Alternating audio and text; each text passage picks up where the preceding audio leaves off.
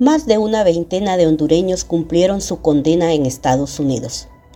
En la última década, casi un centenar de hondureños se han sometido a la justicia de Estados Unidos por delitos de narcotráfico y criminalidad organizada, de los que más de una veintena ya cumplieron su condena, por lo que en algunos casos ya volvieron al país y en otros cumplen programas de vigilancia supervisada. Buenos días, buenas tardes, buenas noches a todos los internautas de Proceso Digital.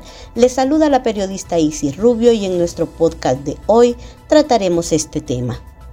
Resaltan los casos de Carlos el Negro Lobo, Digna Valle, Roberto de Jesús Soto García, Ramón Mata Baldurraga, Byron Ruiz, así como los casos de los primos Yanni y Yankel Rosenthal. En enero de 2012, Honduras modificó el artículo 102 de la Constitución para permitir la entrega de nacionales a Estados Unidos por delitos de narcotráfico, criminalidad organizada y terrorismo. Desde ese momento, 40 hondureños fueron entregados a la justicia norteamericana bajo una figura del auto acordado, al no existir una ley de extradición. Aparte de estos 40 extraditados, otra cantidad significativa ha sido detenida fuera del país y otros se han entregado de forma voluntaria, lo que engrosa la cifra de hondureños ante la justicia del tío San.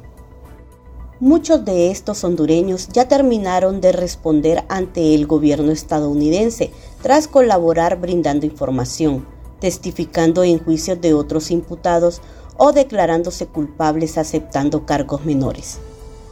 La justicia norteamericana funciona mediante colaboraciones.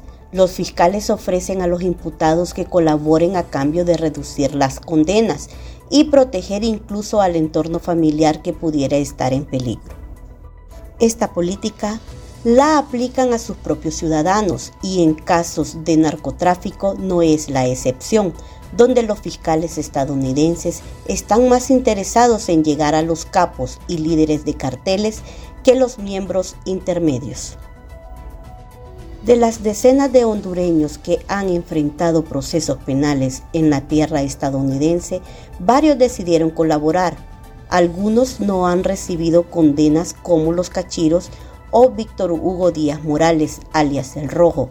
Otros lograron reducir las penas o salieron pronto de prisión pese a tener una sentencia mayor. Los hondureños que ya cumplieron su condena en Estados Unidos son Jorge Alberto Cruz Chávez se entregó el 11 de julio de 2016 y fue deportado a Honduras el 15 de julio de 2019. Luwin Alexander Suazo Peralta, detenido el 10 de septiembre de 2014, libre desde el 28 de agosto de 2019. Roberto de Jesús Soto García, detenido el 28 de octubre de 2016 y en libertad desde octubre de 2019. Ramón Mata Waldurraga, detenido en Colombia y entregado a Estados Unidos, quedó en libertad el 31 de diciembre de 2019. Digna Valle, detenida el 20 de julio de 2014 en Miami, recobró su libertad desde el 2019. Andrés Acosta García, quedó libre en 2019. Yankel Rosenthal, detenido en Miami el 6 de octubre de 2015, regresó a Honduras el 10 de febrero de 2022. Su primo, Yanni Rosenthal, culpable el 26 de julio de 2017, retornó al país el 7 de agosto de 2020. Sixto Obed Argueta, detenido en julio de 2016, quedó libre desde 2020 Víctor Osvaldo López se entregó el 11 de julio de 2016, regresó a Honduras el 6 de enero de 2021. Byron Ruiz, detenido en Guatemala el 20 de marzo de 2018, actualmente en libertad tras salir el 5 de agosto de 2022. José Raúl Amaya Argueta, capturado en septiembre de 2015, quedó en libertad en 2022. José Inocencio Valle y su pareja Marlen Griselda Amaya, detenidos el 3 de octubre de 2014. Él retornó el 31 de marzo de 2023. Ella está con libertad vigilada.